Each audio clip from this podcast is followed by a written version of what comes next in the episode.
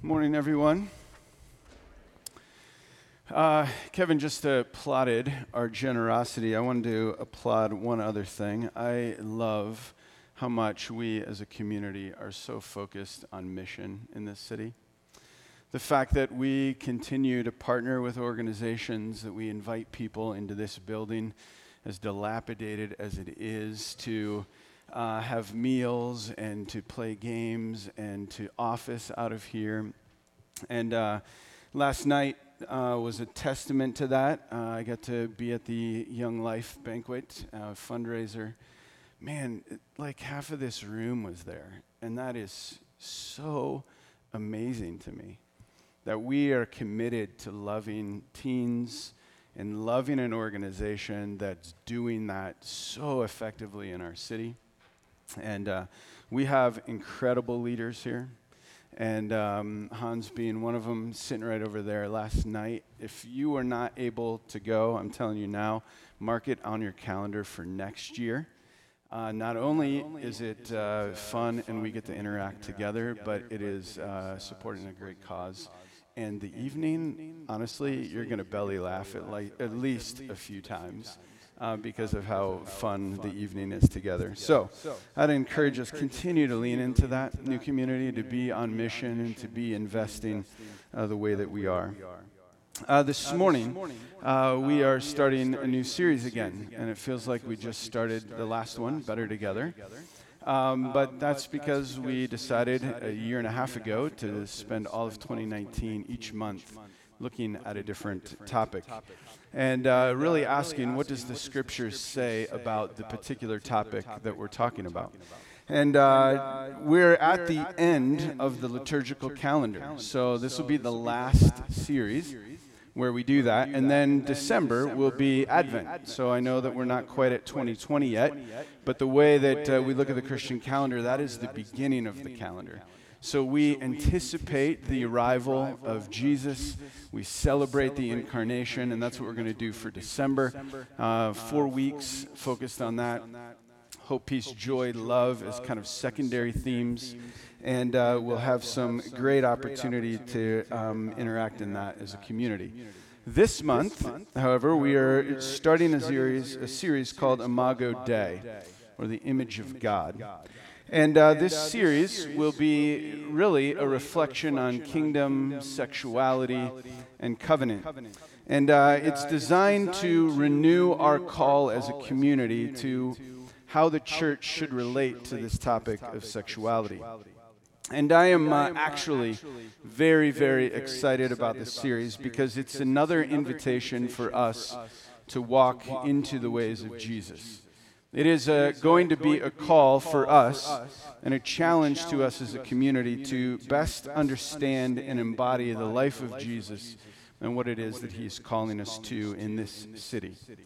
So as we start this series and as we start the talk today I have some specific goals. So I figured what I would do is try to set some expectations early, because as soon as you can set expectations about what it is you're going to say, then it for some it puts them at ease, for others we know what we're going to talk about, and it becomes clear. So I figured I would start by those. One, this is the first expectation that you should have for this morning. This is part one of a four-part talk, okay?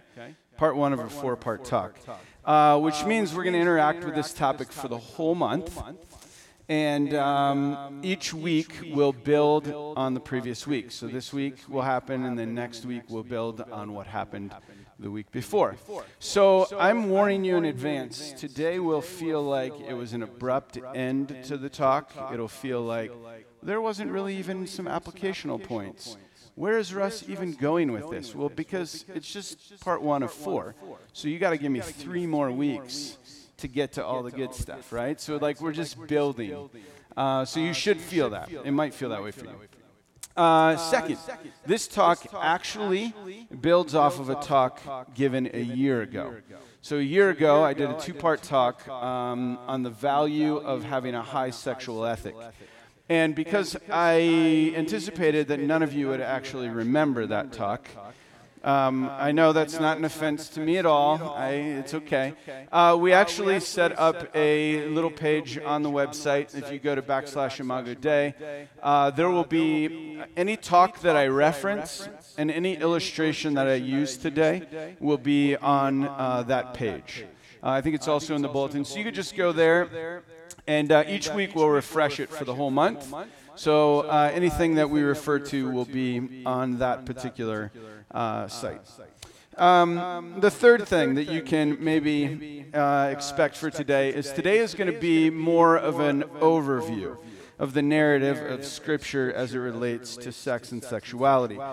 So what that means is we're not going to spend time today looking at one particular passage or breaking that passage down or digging into a particular portion of Scripture. We're going big picture, all right? We're going big overview, big idea. And in fact, even in this series, there might be times, because we're taking an overview early on and then we start to settle into stuff later, there might be even times today that you go, like, I thought this was on sexuality, but like, Russ didn't even talk about sex. Like, it barely even came up in what we're talking about. And that shouldn't be alarming. We're not really gearing this series or this particular talk toward, like, personal applications related to sex and sexuality. So we've done many of those talks before on sex before marriage, pornography, masturbation, all of the good things. I mean, the standard church responses don't do them. That's your talk for the day on that, right? So When we talk about those things, those are generally the way we approach it. So we're going to go a different angle and take a broader overarching perspective. And part of why I think it's important to do this is when the church or anybody really starts to talk about big and complex ideas, what we want to do is take a grand narrative and put it into a bunch of bullet points. Okay? That's our tendency. And I get it, because what we don't want to do is become paralyzed by complexity. The subject of sex and sexuality is incredibly complex. And so what we do is we try to shoot for bullet points rather than big ideas.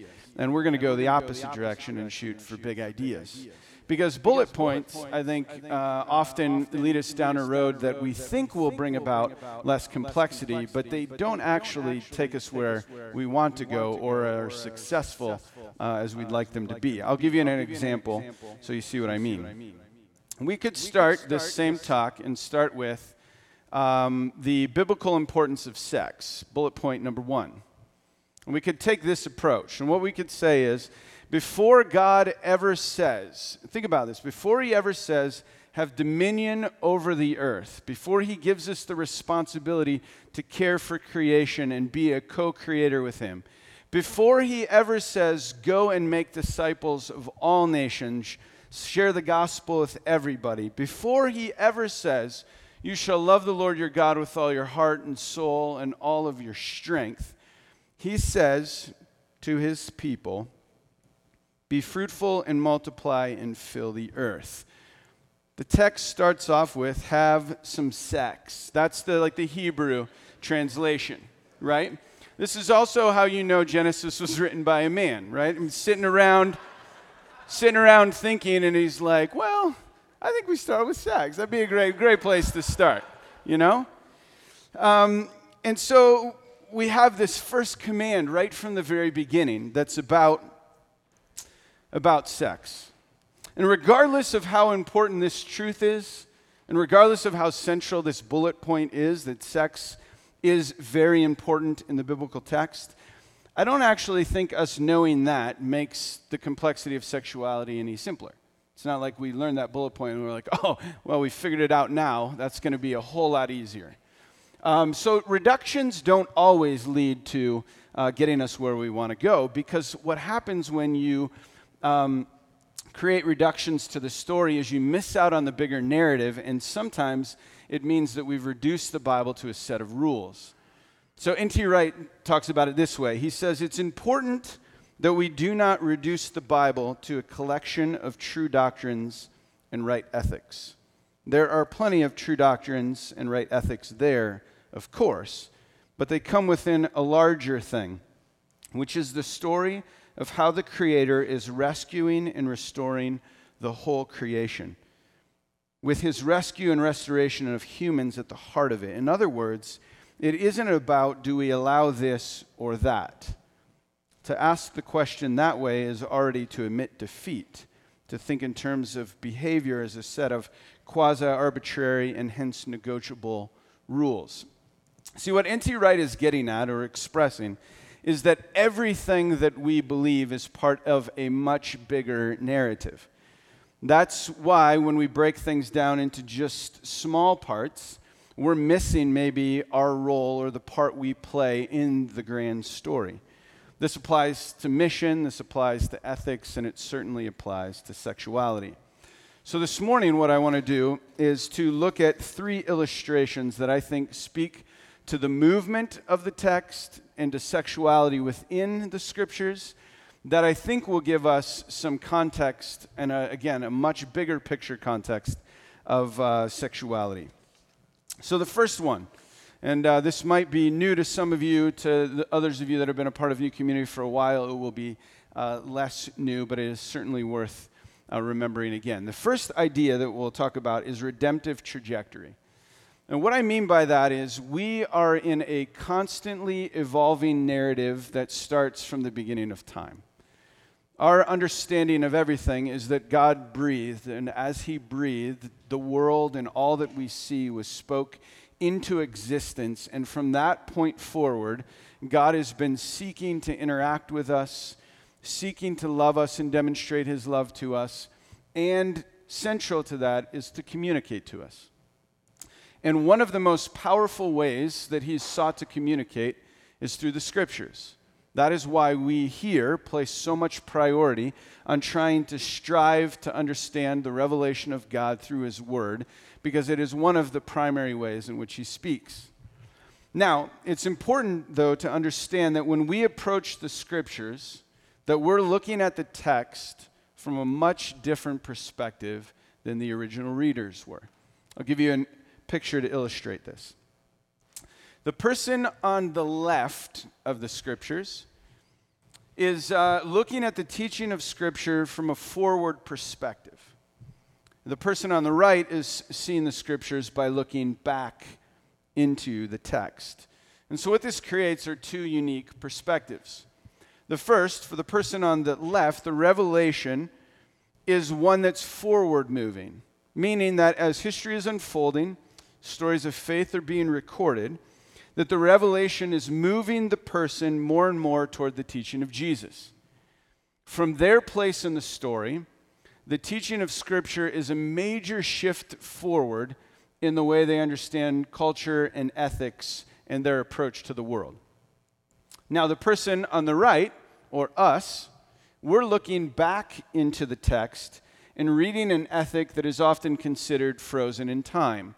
Others might call it a fixed ethic. And so you have two unique perspectives. And this means that the teaching or the command that we are looking at is one that's spoken into a specific context, to a specific people, at a specific time, for a specific reason. And then we are charged with the hefty responsibility to understand that teaching and then to bring it into our context. That is a weighty responsibility. Which leads to picture two. We believe that what is happening when we read the scriptures is that the teaching of scripture is moving in the story in such a way that the trajectory of the text is always toward redemption. This would mean, or another way of saying it is that the teachings of Jesus and the scripture as a whole are leading us to become more and more a people of redemption, wholeness, and reconciliation. Another way of saying that is this, that the teaching is not static. It's progressing, and it's calling us to a more perfect representation of the kingdom. In order to tease that out in a little finer detail, and this might seem like it is a definite big switch in trajectory, instead of talking about it to start through the lens of sexuality, we'll talk about it through the lens of slavery.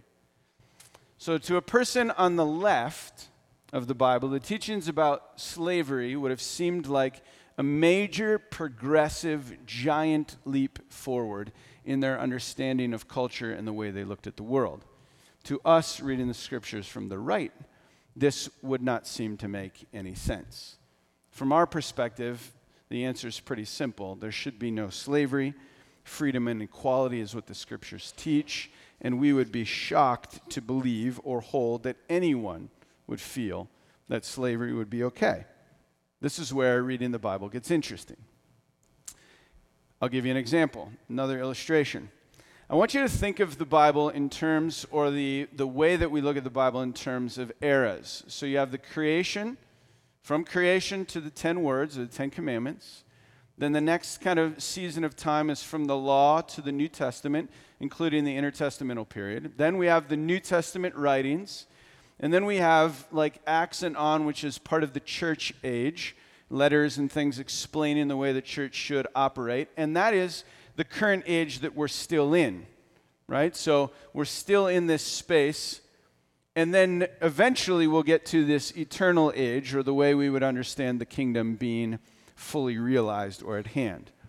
Now, if you look at the way that slavery is talked about throughout the scriptures, or the treatment of people, I'm not going to go verse by verse because we don't have the time, but I'll just give you each of the sections, the way that the text is moving.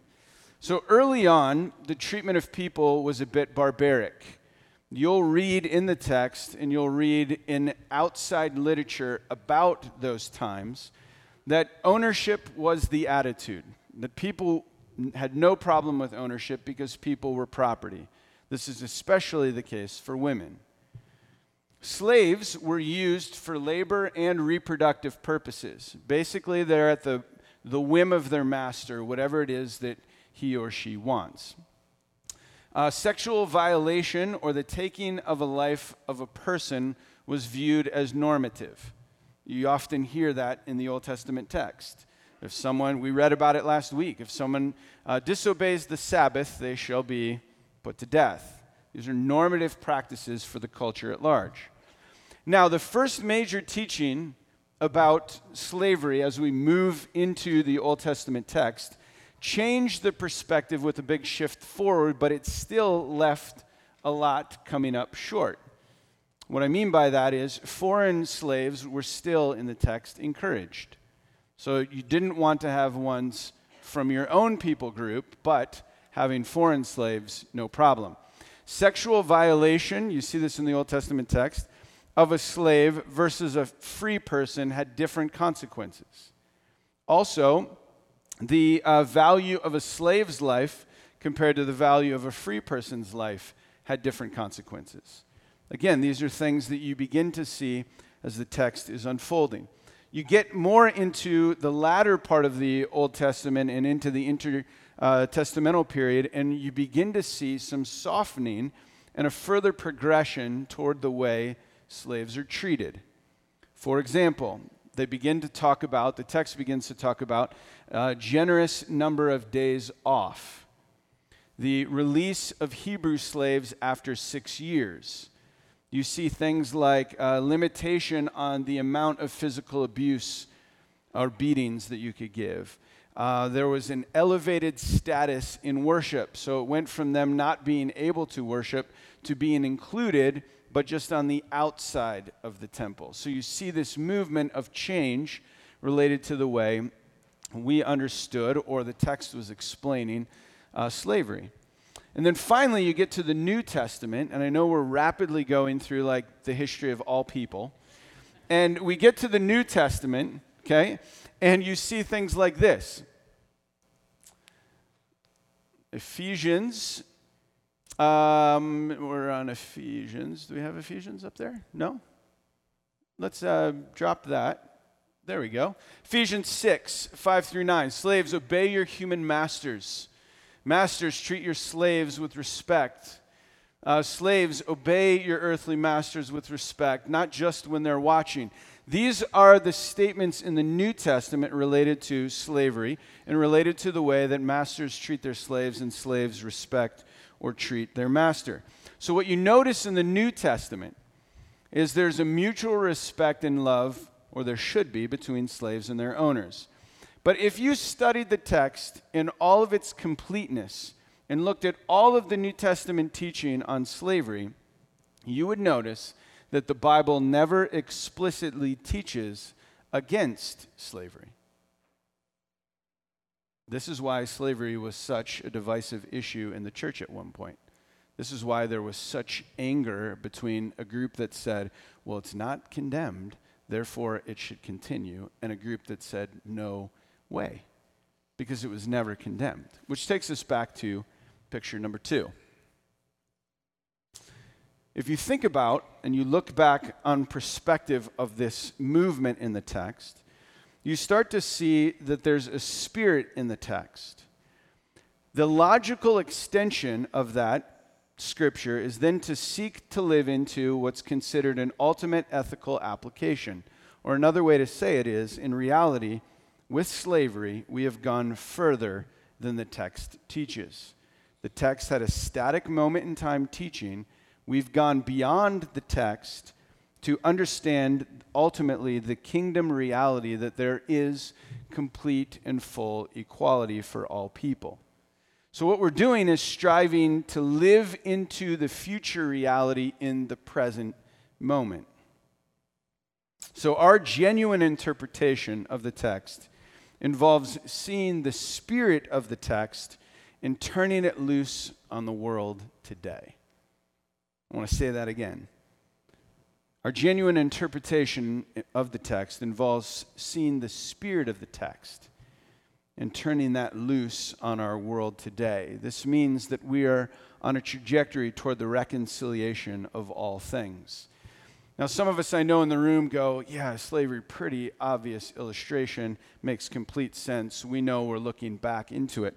There's another one that makes sense too, and that is the way that women were treated throughout the Scriptures and throughout time.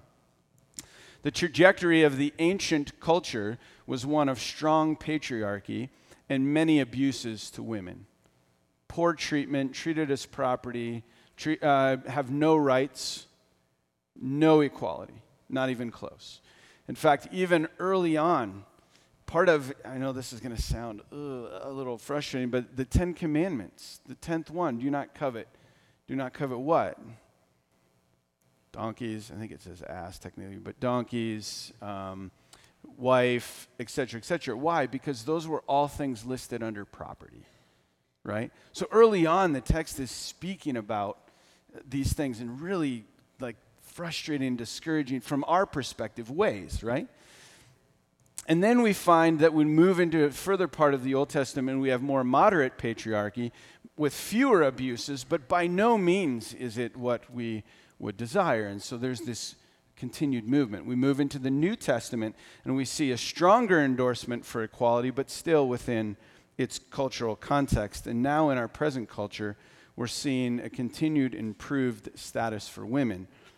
But all of that, I believe, still falls short of what is the ultimate ethic and the correct final trajectory, which would envision interdependence, mutuality, and a fully realized kingdom equality. That is the future that should be lived into in the present. Can I get an amen, women?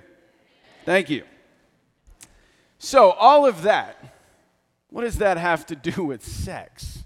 I thought we were talking about sexuality in the kingdom. What we've talked about so far is this like movement of the text, this trajectory calling us to more freedom, right?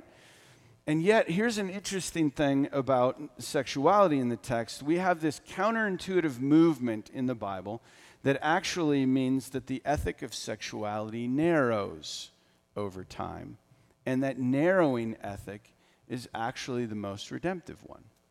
So, N.T. Wright says this: we need to remind ourselves that the entire biblical sexual ethic is deeply counterintuitive. All human beings, some of the time, and some human beings, most of the time, have deep, heartfelt longings for kinds of sexual intimacy or gratification which do not reflect the Creator's best intentions for His human creatures, intentions through which new wisdom and flourishing will come to birth. Sexual restraint is mandatory for all, difficult for most, extremely challenging for some. God is gracious and merciful, but this never means, quote unquote, so his creational standards don't really matter after all. So to better understand this movement throughout the text, it helps us to get an understanding of the ancient culture at the time. In ancient Near Eastern culture, sexuality was like this. Incest was rampant. Bestiality was practiced. There was prostitution, sexual slavery, concubines, and polygamy. I think all of those will be listed because it's just a wonderful list to look at. All of that was happening in ancient culture. It was the norm. This is what the Bible then is speaking into, that type of culture. With that said, here's maybe a way to understand the trajectory as it relates to sexuality with this chart. Same epochs of time with a narrowing sexual ethic. Let me explain what that looks like. Early on, when God speaks into culture in the Exodus period, 10 Commandments, he gives a command that there should be no adultery. Only adultery was explicitly condemned at that point. Now, this would have, from the previous screen, been a major leap forward. If you go from like, hey, everything's fair game, to, hey, now you need to understand there should be no adultery, that is a huge leap forward. But we would certainly say that there are a lot of things that weren't addressed, like polygamy, multiple divorces, concubines, etc. And even authors in Scripture writing these things, they would have good reason not to include them, like Solomon, for example, right? We get into the New Testament, and what we start to see is, again, a movement toward a more ultimate ethic, one that strives for an ethical ideal, which is one partner for life, complete monogamy. Jesus also teaching on adultery. Jesus even going further and saying that some of you are just like trying to live by the letter of the law and say no adultery. I'm going to go even further and say to lust after someone or to look onto another would be a form of cheating or adultery on your partner. And so you see this continued movement and call. Jesus even has a stricter teaching on divorce, even than the time in the New Testament. He's calling for everything to be more lifelong and committed. And then Paul, even in moving into the church age, is calling for singleness and celibacy, not as second-rate citizens, but as even a higher calling, saying that some of us have chosen to take a secondary status and become married. But maybe what we really should do is commit our lives in a certain way to Jesus and follow him into celibacy. And then we get into the eternal age where there's no sex, as the Scriptures talk about, but only one marriage, and that is between Christ and the church. So you have this narrowing ethic that actually becomes more redemptive as it becomes narrower.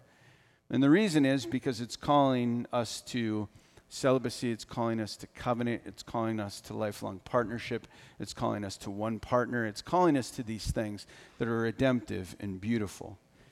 Which leads us to our final illustration of the morning. And again, I'm setting you up for it. It's all going to end abruptly, and you're going to be like, well, that was it? Yes, that was it. Okay, final illustration of the morning. You've heard this one before as well, and I think it relates to sexuality in an important way. There is what's called bounded set and centered set. And we've talked about it before, so I'm not going to go into a big, lengthy explanation on it. But set theory is really a branch of mathematical logic. And as you guys know how much I love math, which is zero, you'd understand why this is so important to me, this topic. But the truth is there are all kinds of sets as it relates to mathematical logic. I'm just going to focus on two. One is bounded and the other is central. Now, bounded sets are certainly defined by their boundary, the part that signifies that one group is separate from another group. One group is in, the other group is out. So you have those that are within the set are all inside of that particular set. Those on the outside are not fulfilling that particular quality. So This is a crude illustration, but let's just say weight loss. We all start out at the beginning of the year and we're gonna lose 5 pounds. If that was the goal, all those that are in are those that lost 5 pounds. All those that are out didn't, okay? Very clear boundaries, okay? We do this in the church all the time. These people are in, these people are out. Centered set is a completely different way of looking at it, meaning that everything is formed by the center. It's formed by defining what the center is. So the focus is not on the boundary. Notice there's not even a boundary in here, even though there is always a boundary somewhere. That is not the focus. It's always the relationship to the center. Now, if we were going to talk about it again in terms of weight loss, the issue wouldn't be how many pounds were lost, is the person moving in the direction of and orienting their life toward that thing, that goal, that hope, right? Now, years ago, this idea of set theory was applied to the church in a book called Anthropological Reflections on Missiological Issues. It's probably out of print at this point. Don't worry. Don't go looking for it. It won't be on the website either, okay? In that book, though, it talked about how the church has bought into the philosophy of a bounded set rather than a centered set, which means the church typically asks questions like who's in and who's out, who's qualified and who's not, where is the boundary? Can we define what you have to believe to be in the faith, and if you don't believe it, you're out of the faith? Can we define who should be excluded and who should be included? That has been the history of the church, is trying to figure out those boundaries. And it's creating an us versus them kind of approach, with the church being the gatekeeper. Frost and Hirsch make this statement: churches that see themselves as centered set recognize that the gospel is so precious, so refreshing, that like a well in the Australian outback, lovers of Christ will not stray too far from it. It is then a truly Christ-centered model, rather than seeing people as Christian or non-Christian or in or as in or out. We would see people by their degree of distance from the center or Christ. What New Community has sought to do for decades now is to point people toward Jesus, to draw people toward the center, to not talk about where is the boundary of who is in and who is out, but can we all be moving to the very core of our faith, and that is God the Father, God the Son, and the Holy Spirit. Can we move to Jesus? Can we understand that the Bible is pointing us not just to the letters on the pages, but even more importantly, pointing us toward Jesus, pointing us toward the author of life and the giver of faith. The centered set church does not focus on the boundaries that keep people out, but what it is that compels people to move to the middle. We give up the need to be gatekeepers and instead call every one of us to abide in Christ. That's why we say things often about abiding and being with, being present, knowing God, and being known by Him. The church has spent far too long asking the question, how far is too far, as it relates to sexuality? I know that was a question that was asked in my youth group when I was a student, when I was a youth pastor, and probably was asked last week in this youth group, right? We're always asking that question, how far is too far? That is a bounded set question or approach. We're bumping up next to the edge, wondering, like, can I go a little further or can I not, right? A centered set approach is really calling people to answer that quite differently. And a basic answer would be one that we've seen in the scriptures before. Flee youthful passions and pursue righteousness, faith, love, and peace, along with those who call on the Lord from a pure heart. What you notice from this is it's a movement away from the boundary. They're not defining where the edge is. They're not saying, well, if you did this thing, you went too far. If you did this thing, well, you're still okay, right? No, what the text is doing is saying fidelity and monogamy and permanence and love. These are the characteristics of who Jesus is. And so we're calling you to move toward Jesus. We're calling you to move closer to the center. And that movement takes us away from in and out and toward the ethics of the kingdom, which is faith and love and peace and Jesus. Abrupt ending now. Let me pray. God, we covered a lot this morning, and a lot of it is big and theoretical and a bigger picture. And yet, God, I'm convinced that it's how we view what it is you're saying to us that is so important to our movement into what you're calling us to be as kingdom people. If we understand that the culture we're swimming in is so individualistic, it makes it so hard for us to understand that the text is so communal and community-driven. And so, God, may we see through the lens that you're asking us to see, that it's community before individual, that it's this big picture understanding of sexuality and not just the fine details, that as we begin to express and live out the kingdom life in community, that we more fully embody what it means to be your kingdom people. So God, please keep calling us back to the center. Please keep reminding us that it is Jesus we follow and that our lives are to reflect that.